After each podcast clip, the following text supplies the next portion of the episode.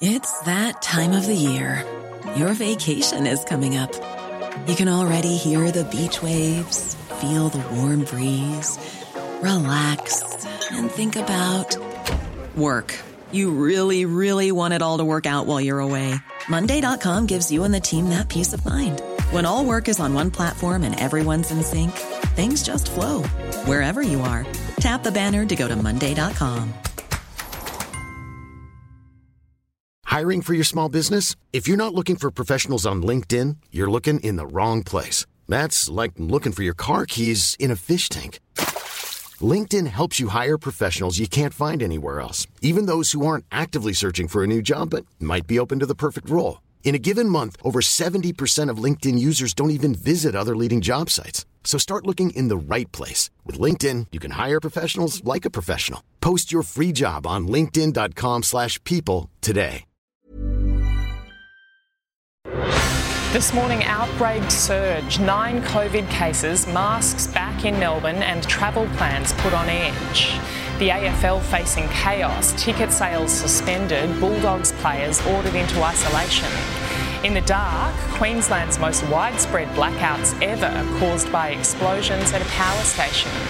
And a flood of new abuse complaints from inside Parliament House in the wake of the Brittany Higgins case. This is 7 News with Jody Spears.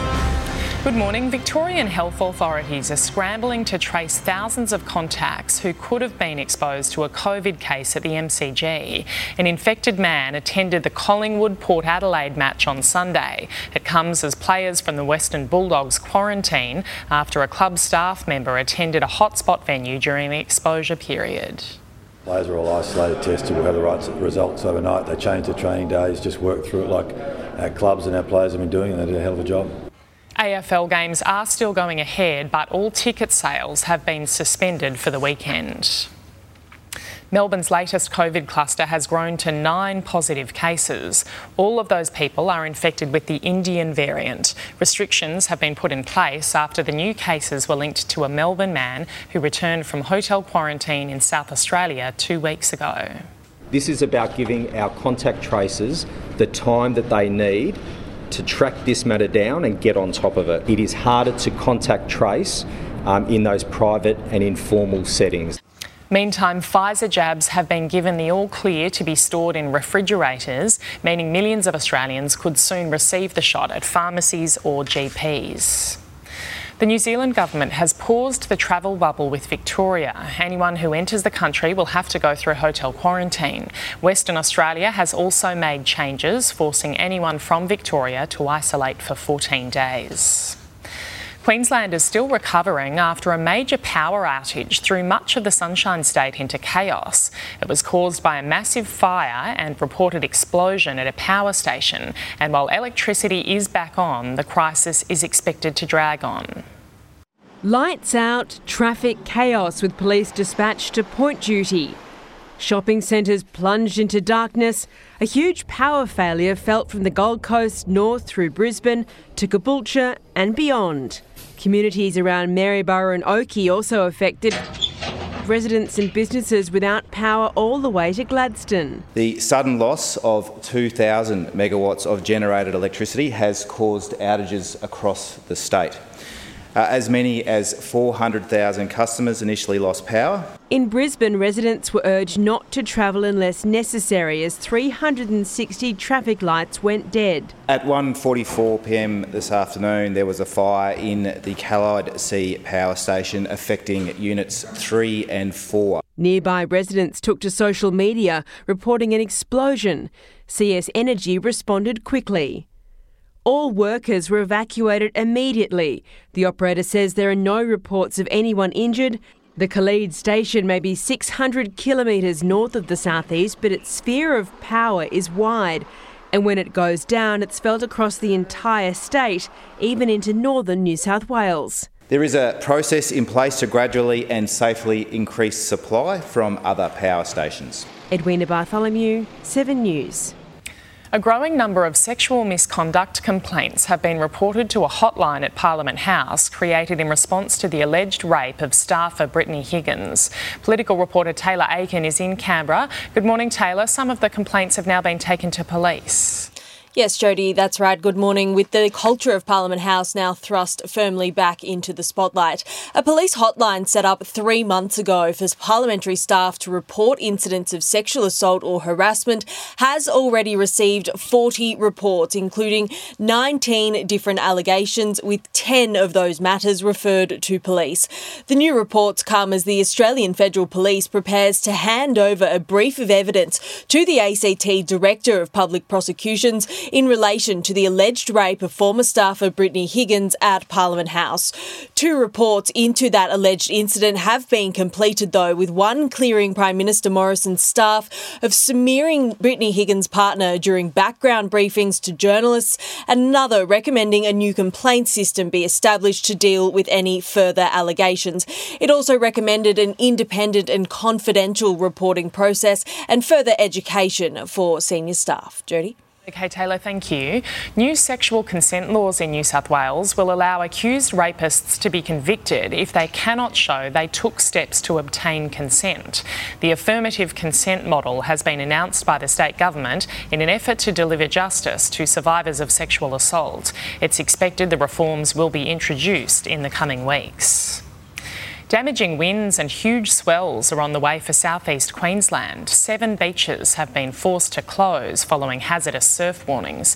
Boats were tossed around as waves swelled up to three metres from the Gold Coast to Fraser Island. Warnings remain in place today with dangerous weather expected throughout the weekend. A man has died after a nasty crash between a ute and a school bus north of Adelaide overnight. The force of the impact was so strong the doors of this ute were torn off, with the 51 year old driver dying at the scene. The bus driver was taken to hospital with minor injuries, and the kids on board were uninjured. Queensland police have had to shoot a man in the leg south of Brisbane overnight after he locked himself inside a home in Bethania near Logan with another woman inside. Officers started negotiating with the man before he allegedly opened the door and threatened them with a gun. The 48 year old man was taken into custody and transported to hospital. Police have released shocking video of a motorcyclist in South Australia recording his own extreme speeding and crash into the back of a truck. The rider reached almost 270 kilometres an hour before slamming into the stationary vehicle. He spent two months in a coma and now has a permanent brain injury. An international education report card has given Australia a B minus when it comes to maths and science. It found more than half of all year 8 students simply don't like maths and that that starts early when they can barely count their fingers and toes.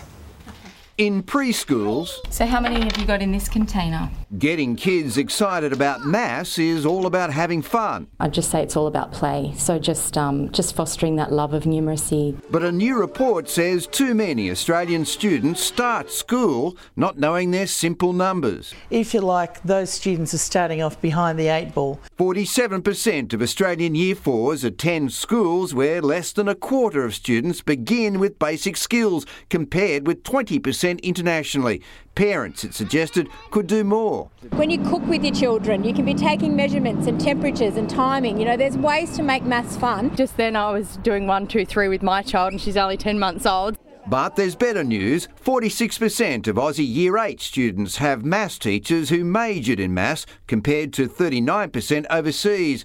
And Australian kids get lots of maths, up to 190 hours a year, well above average. Despite, or perhaps because of those efforts, by Year 8, 50% of Aussie students hate maths, compared with, say, 35% in Singapore. It is quite a clear finding, and it's always quite a disappointing finding uh, for me as an ex maths teacher. Around half Australian school students expect to go to university. The majority of those are girls. Many boys are more likely to seek out a trade qualification or finish their education altogether in Year 12.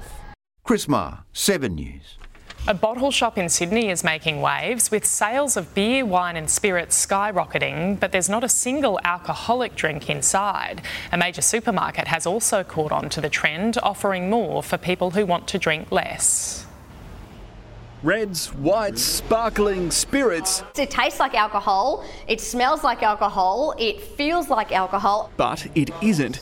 From fine wine makers to craft beer brewers, it seems everyone's having a crack at making booze free booze. You even get the placebo effect of alcohol when you drink it. Noting a gap in the market, Irene Falcone opened an entire store stocked with non alcoholic drinks. My customers aren't people who don't drink. My customers are people who do drink that just want to drink a little bit less or a little bit less often. Challenging Australia's identity as an alcohol loving nation. Aussie, Aussie, Aussie! Even rivals noticing the trend. Being a change in the way that people consume alcohol, and our range really reflects that. If you're sociable, like you want to go out, you want to feel like you're including yourself, and also not have to hangover, it's fabulous. Melbourne would claim it's a trendsetter in this space, pioneering a pub with no beer mocktails only. So confident in her brand and so sure of this movement, Irene opened her first store opposite an actual bottle shop, and she plans to open 20 more just like this across Australia over the next three years, including six right here in Sydney. Watch out, Sydney. Tom Hartley, 7 News. When you make decisions for your company, you look for the no brainers. If you have a lot of mailing to do, stamps.com is the ultimate no brainer. Use the stamps.com mobile app to mail everything you need to keep your business running with up to 89% off USPS and UPS. Make the same no brainer decision as over 1 million other businesses with stamps.com. Use code PROGRAM for a special offer. That's stamps.com code PROGRAM. Checking finance now. The Dow Jones is trading lower this morning, the Nasdaq holding steady. In London, the FTSE fell and Germany's DAX gained. Closer to home, Japan's Nikkei closed 189 points higher. Hong Kong's Hang Seng also up. The All Ords finished up 73 points, and the ASX 200 also ended the trading session in the green.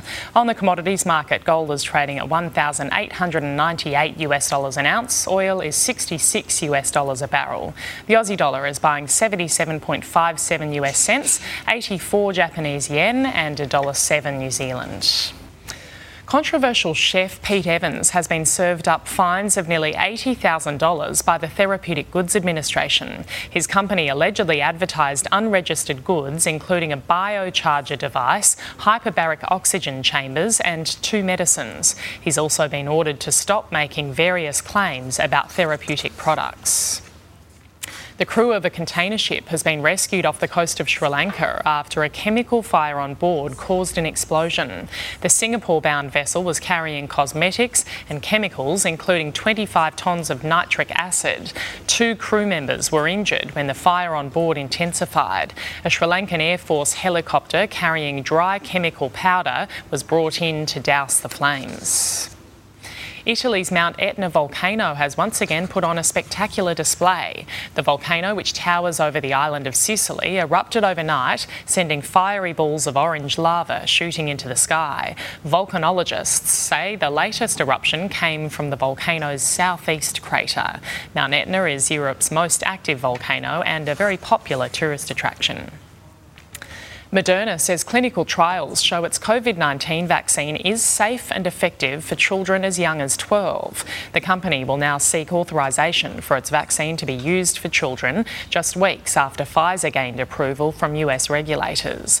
The Australian government has signed a deal for 25 million doses of the Moderna vaccine, but the TGA is yet to approve it.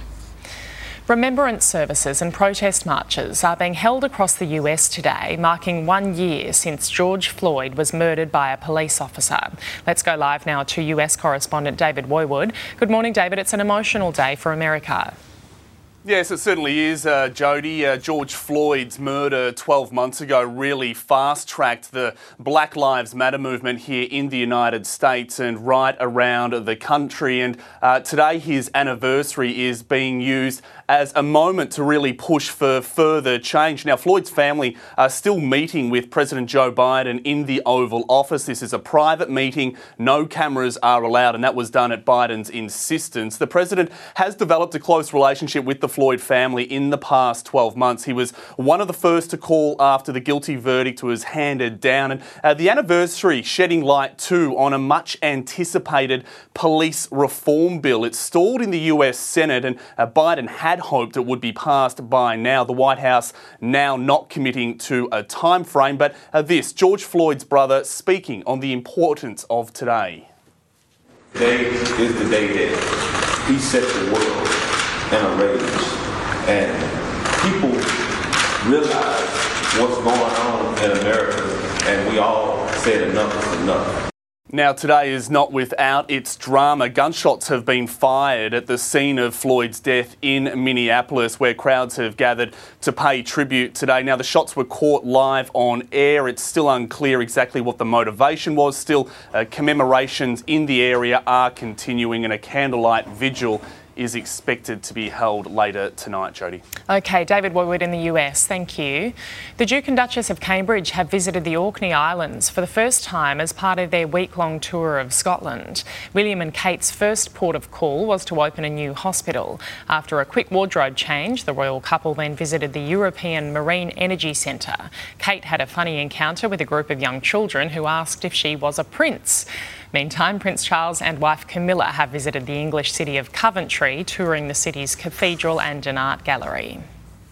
To sport now, and the Gold Coast have Gold Coast Suns have had Nick Holman's controversial two-game ban overturned at the AFL tribunal. The Suns successfully argued that an unreasonable level of perfection was required for Holman's tackle not to concuss Geelong's Mitch Duncan.